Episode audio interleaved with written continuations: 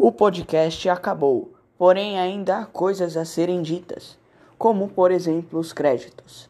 O vídeo que foi mostrado é do canal do YouTube chamado Professor Ricardo Marcílio. Acessem o canal.